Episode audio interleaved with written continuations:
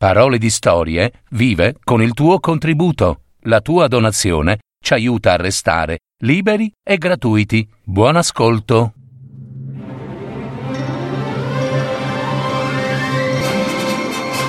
Fiabe, favole, racconti, leggende. Adattamento e messa in voce di Gaetano Marino. www.paroledistorie.net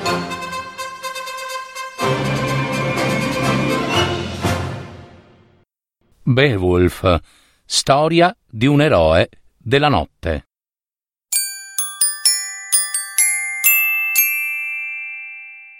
Parecchio tempo fa, in un lontano passato, tanto remoto che sapeva di vera leggenda, dove gli eroi avevano un grande valore e rispetto, nelle terre del nord, buie di luce e dominate dal freddo, un giovane guerriero, che si chiamava Beowulf, stava ascoltando, seduto accanto al fuoco, le parole dei grandi saggi, che narravano una storia di sangue appena giunta da un paese lontano.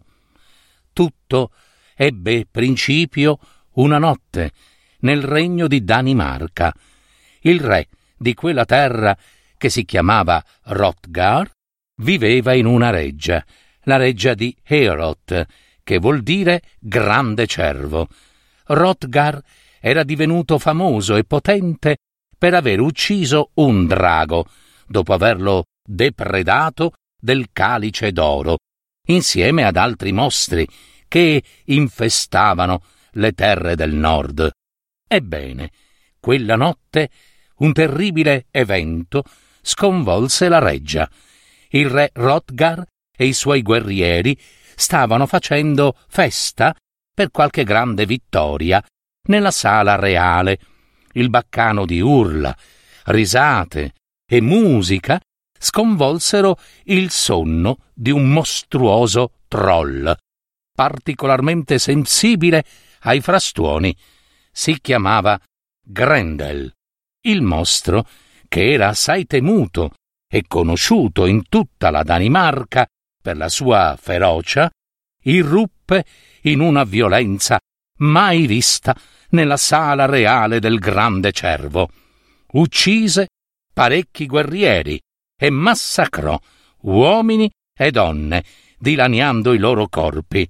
Le pareti della sala reale furono imbrattate di sangue e brandelli di carne umana sparsi in ogni dove.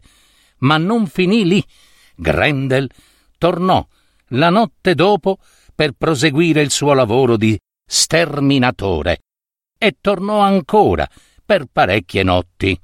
Il re Rotgar dovette fuggire e abbandonare la sua roccaforte ad ogni tramonto, lasciando la sua gente, il suo popolo, preda della forza distruttrice del mostro.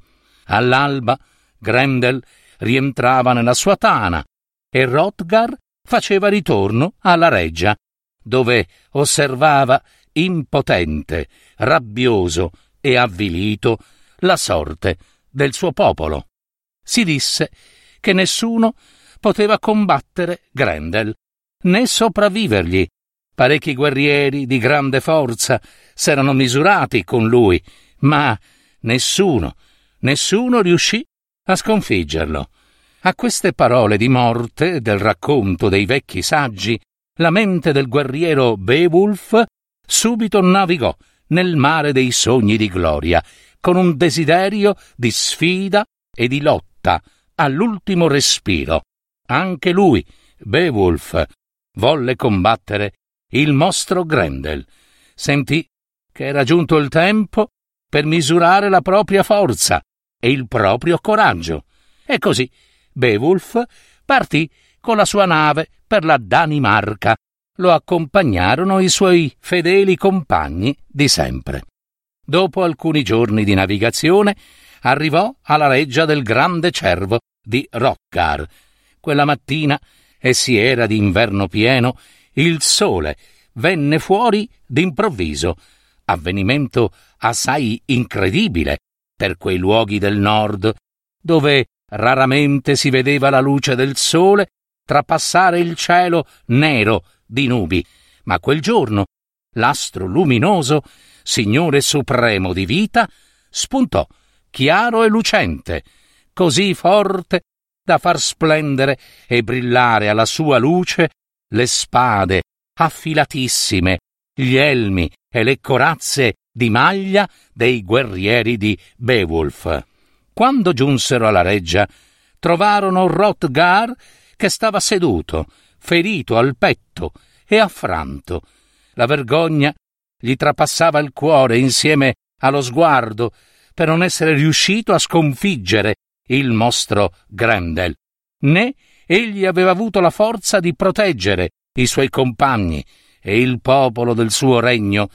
Non si sentiva più degno d'essere un re, si sentiva un vigliacco, ma i suoi guerrieri gli stavano accanto comunque, in piedi, a confortarlo, perché nessuno poteva combattere Grendel, il mostro, né ucciderlo. Esso era peggio di un drago malvagio, tutti lo sapevano. Beowulf entrò nella sala distrutta dal fuoco, che portava ancora i segni del massacro, con la cenere chiara, che stava dappertutto, e faceva freddo, molto freddo. Salute a te, Rotgar, disse Beowulf. Sono venuto a combattere il mostro e liberarvi dalla sua ferocia. Ma non mi dire, disse uno degli uomini giovani di Rotgar, e tu chi saresti? Il mio nome è Beowulf e vengo dalla terra dei Geati. Questi sono i miei compagni d'armi. Tu, piuttosto, chi sei? chiese Beowulf al giovane impertinente, che subito si rivolse al proprio re. Non state ad ascoltarlo, mio signore. Questo sfrontato è in cerca di gloria ed è pieno di orgoglio inutile. Taci, ragazzo, gli impose Rotgar, il suo re. Io so bene chi è questo giovane guerriero.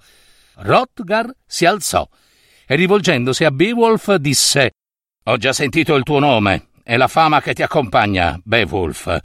Forte guerriero, nipote del re dei Geati, del regno di Svezia.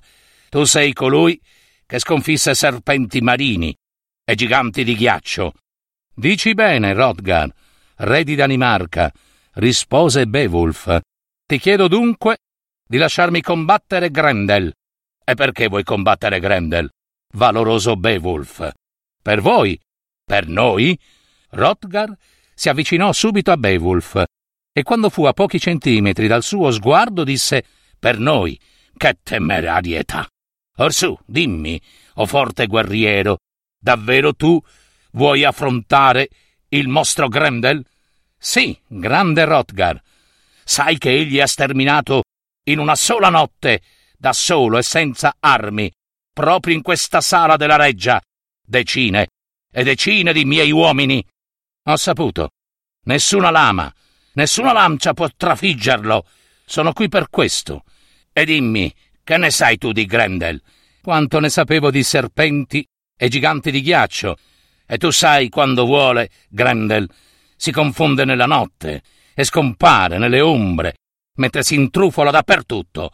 Lo so.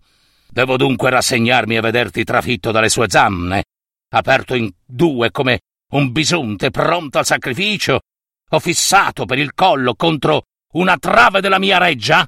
Lasciami combattere, Rotgar. Lascia a me decidere quale destino dovrò meritare. Rotgar stette lì, in silenzio, immobile.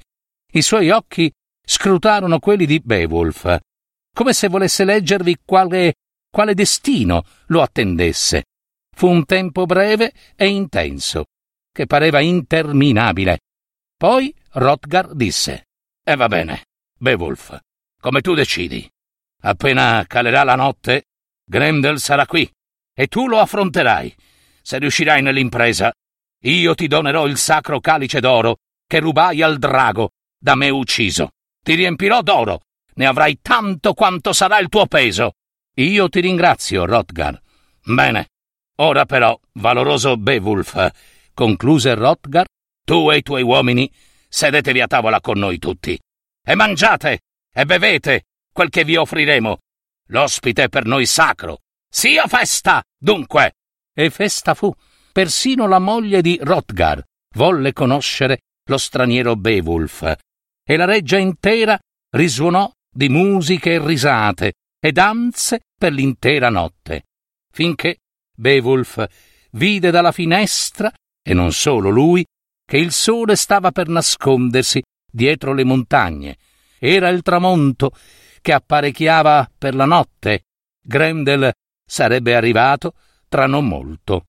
Rotgar e i suoi salutarono Beowulf e i suoi guerrieri e si rifugiarono tra le montagne. Sarebbero tornati il giorno dopo. Beowulf, rimasto solo con i suoi compagni, si preparò al combattimento. Questa non mi servirà, disse, sfilando la spada. Poi si tolse l'armatura e consegnò ogni cosa ai suoi compagni perché li custodissero e iniziò l'attesa, un'attesa senza fine, talmente lunga che il sonno cominciò a far prigionieri uomini e guerrieri, compreso lo stesso Beowulf. D'improvviso il mostro Grendel comparve. Nessuno seppe da dove, né come arrivò, ma dall'oscurità prese forma, veloce come un fulmine. Beowulf sentì d'improvviso un dolore atroce alle spalle. Qualcosa infilzava e feriva il suo corpo. Erano gli artigli del mostro che infilzavano la sua carne. Beowulf non riuscì a scansare nemmeno gli sputi melmosi della bestia. Tutto durò un attimo, forse meno. Beowulf venne afferrato e scaraventato al suolo, finendo sui tronchi accesi del focolare, da dove subito l'avvolse una nuvola fuligginosa di scintille e fiamme. Il fuoco si spense e fu buio, pesto. Si sentirono i passi pesanti del mostro vagare per la sala del grande cervo. Con l'intuito Beowulf riuscì ad evitare d'essere azzannato alla gola, ma non riusciva a vedere dove fosse il mostro. Lui, invece, Grendel, sapeva dove guardare, perché lui vedeva nel buio della notte. Era il figlio degli abissi dell'oscurità, delle paludi. Da lì veniva il mostro. Perciò spargeva tutto intorno un odore marcio di putredine. Beowulf non lo vedeva, ma cercava di seguirlo con le narici, seguendone il tanfo. Quando gli sembrava vicino, non riusciva ad afferrarlo, tanto Grendel era melmoso, viscido e dotato di una velocità incredibile, tant'è che il mostro gli fu sopra, come un avvoltoio rapido, schiacciandolo a terra. Ora Grendel gli stava sopra. Ringhiava sulla faccia di Beowulf un alito di morte fetido, mentre gli colava dalle sue zanne una bava luimacciosa e schiumosa. Il mostro scrutava nel buio quale parte del collo fosse meglio azzannare per prima. Beowulf intuì la prossima mossa del mostro e con tutte le sue forze cercò di liberarsi dalla morsa mortale. Una potenza inaudita venne in suo aiuto e lentamente cominciò a respingere Grendel. Sentì i suoi compagni d'armi che gridavano, mentre anche loro assalirono il mostro. Poi una torcia si accese, un'altra, e un'altra ancora, e poi un'altra ancora, e luce fu d'intorno. Ora Beowulf vedeva bene Grendel. Il suo corpo pareva umano, ma con pelle squamosa, spessa e legnosa. Per un istante, mostro e uomo si sfidarono negli occhi. Fu Beowulf a compiere la prima mossa. Afferrò e strinse forte i polsi di Grendel. Poi cercò di scaraventarlo a terra, sulle spalle. Grendel cercò di resistere, ma i suoi ginocchi cedevano sotto la spinta imponente, forte di Beowulf e cominciò a mostrare negli occhi lo stupore della paura, la paura di non farcela. Che c'è, Grendel? Hai paura, forse? gridò Beowulf. Fu allora che Grendel decise di fuggire. Via, via. Ma Beowulf lo placò a terra e gli si piazzò di fronte. gli serrò forte i polsi con un solo braccio. Poi, con una mano, afferrò la gola di Grendel, pronto a strangolarlo. Grendel sentì d'essere vicino alla morte. Con un grido disperato tentò di liberarsi dalla presa del braccio che gli stringeva i polsi. Con uno strappo si liberò e corse via, ma Beowulf gli fu subito dietro, lo superò e gli sbarrò la strada. Dove credi di andare, Grendel? Cominciò una lotta terrificante. Tremò tutto. Si udirono forti rumori di carne squartata, strappata, ossa spezzate e frantumate, finché Grendel riuscì a liberarsi dalla presa di Beowulf e fuggì, via, tra ululati e guaiti che squarciarono la notte. Beowulf rimase immobile. Ci fu silenzio. Poi si guardò tra le mani e vide, stretto nel suo pugno, un braccio. Un braccio, sì, era il braccio di Grendel. Il mostro, pur di fuggire alla morte, se l'era lasciato portar via. Era il suo sacrificio. Urla di gioia, di vittoria, invasero la sala della reggia del grande cervo. Beowulf inchiodò alla trave centrale il braccio ancora sanguinante di Grendel, come fosse un trofeo, e lo era. Al mattino, quando Hrothgar tornò alla reggia del grande cervo, vide con gioia il braccio di Grendel infilzato alla trave e capì che il mostro era stato sconfitto.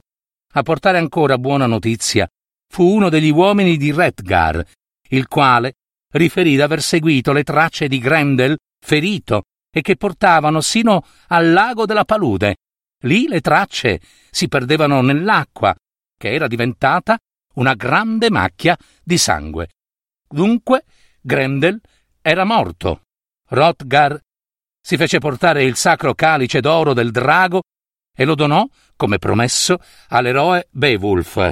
Subito dopo allestirono una grande bilancia, sopra la quale, in un piatto grande, salì Beowulf, e nell'altro piatto misero tanto oro quanto egli pesava, e quella fu la sua ricompensa. E poi fu festa grande. Giunse la notte fonda. Tutti finalmente poterono riposare in pace dopo i festeggiamenti per la sconfitta e la morte di Grendel, finché furono avvolti dal sonno. Ma, ahimè, non era finita. Quella notte stessa Beowulf fu svegliato da un frastuono sordo. Tutti si precipitarono da ogni parte con grida di spavento. Il fuoco del grande camino ingigantiva e accompagnava le ombre degli uomini in fuga come fossero fantasmi. Parevano danzare a mezz'aria. Il terrore si precipitò negli animi di tutti. Là, al centro della porta, appena distrutta, stava una forma d'ombra mostruosa, assai simile a Grendel, ma spaventosamente assai più grande, che guaiva e dilaniava chiunque tentasse di fermarla. Poi essa scrutò nella sala cercando qualcosa, qualcuno, finché il suo sguardo si fermò su Beowulf. Appena lo riconobbe, gli si avventò contro. Beowulf cercò subito la spada per difendersi, ma fu inutile. Ahimè, l'arma stava lontana, ben riposta nel fodero. Il mostro stava per afferrare Beowulf quando, d'improvviso, sollevando lo sguardo per azzannarlo, vide lassù il trofeo di Beowulf, il braccio di Grendel, infilzato alla trave. La bestia mostruosa si fermò, guaì un suono di sofferto dolore disperato nel vedere quel trofeo. Subito lasciò Beowulf, afferrò il braccio mozzato di Grendel, ancora sporco di sangue scuro raggrummato, se lo portò al viso, l'annusò, lo baciò, sospirando, lo accarezzò con la guancia, socchiudendo gli occhi come fosse un cucciolo, sì, un cucciolo proprio, con assoluta tenerezza. Poi lo prese con sé, si guardò attorno, il suo sguardo riprese gli occhi feroci di sangue e senza più curarsi di chi gli stesse intorno, si precipitò fuori dalla sala tra le grida di spavento. Si sentirono i suoi ululati di belva, che riverberavano nella notte, in tutta la valle. Alla luce delle torce, Beowulf scoprì Rotgar ferito ad una gamba. Questa non è una buona notizia, Beowulf, disse Rotgar. Beowulf lo guardò, cercando di capire. Ero convinto che le storie raccontate ai bambini, disse Rotgar, dove si diceva che Grendel avesse una madre, fossero solo delle favole. Ma evidentemente non è così.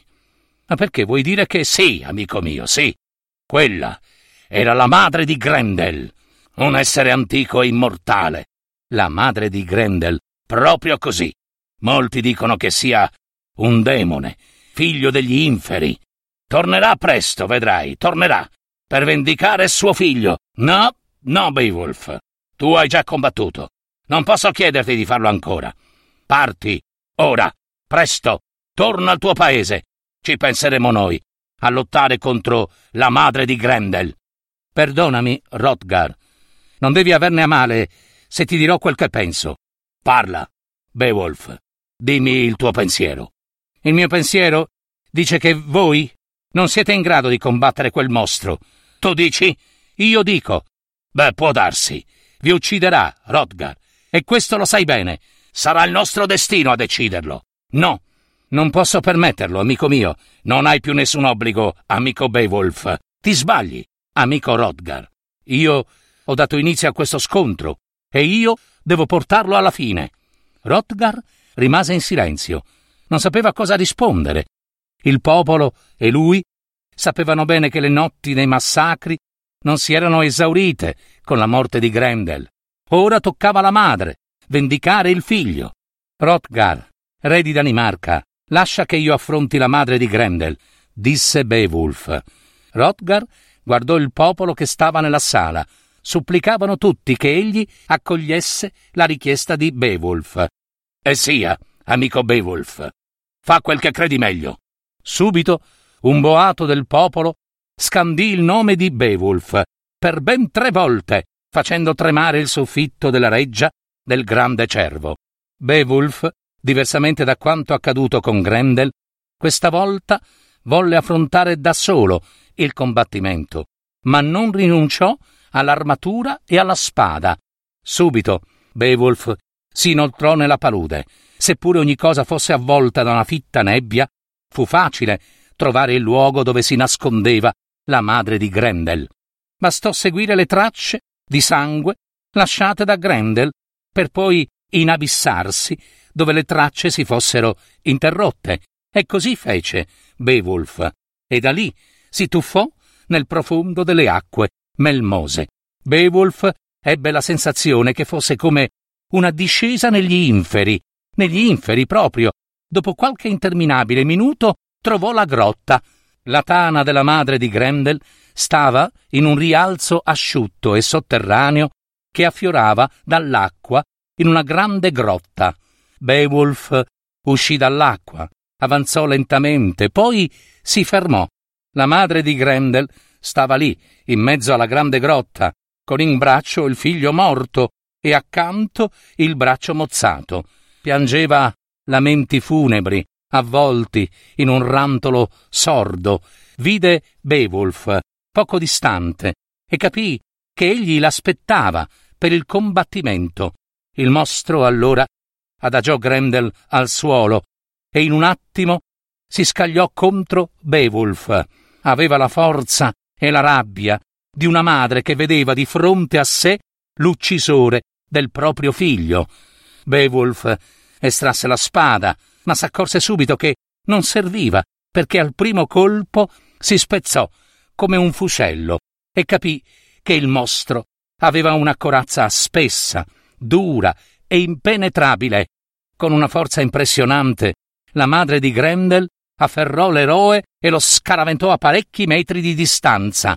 Beowulf finì contro una parete rocciosa, poi ricadde a terra, sanguinante, non sentiva più le gambe il fiato gli si strozzava in gola, sputava sangue. Fu allora che comprese d'essere prossimo alla fine.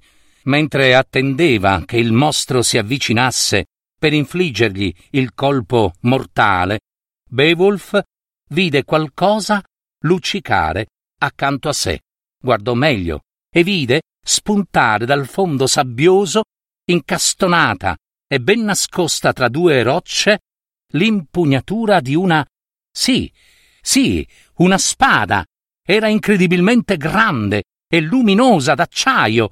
E se quella era l'impugnatura, Beowulf immaginò le dimensioni che potesse avere l'arma, ma non poteva sapere se la spada fosse integra o se quella fosse solo un'impugnatura d'una spada spezzata, come la sua, magari abbandonata in qualche altro scontro, o combattimento, o morte.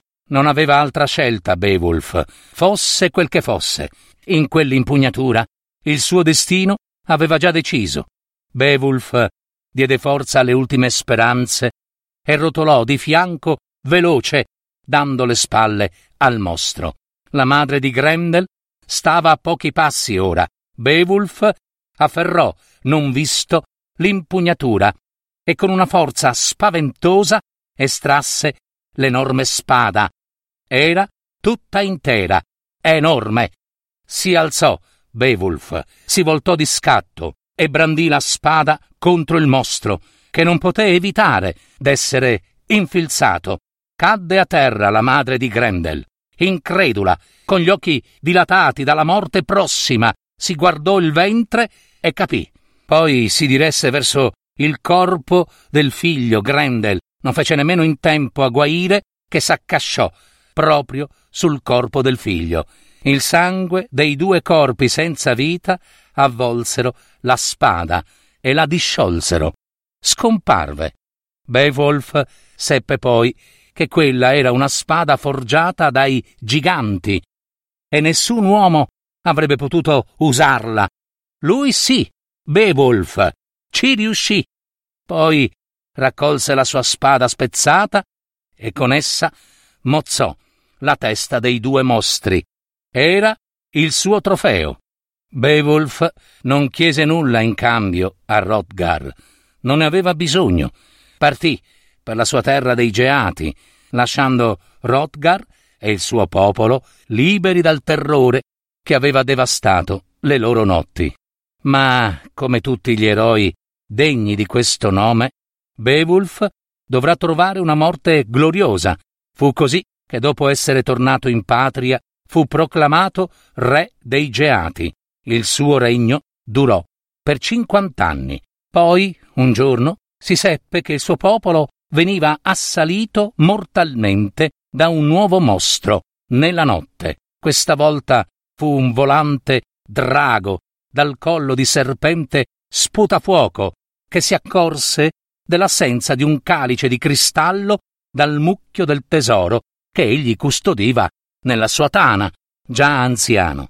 Beowulf affrontò il drago per proteggere il suo popolo, il suo regno, e seppure riuscirà ad uccidere il drago, egli morirà nello scontro. Si conclude così la vita di Beowulf, un eroe leggendario del popolo dei Geati.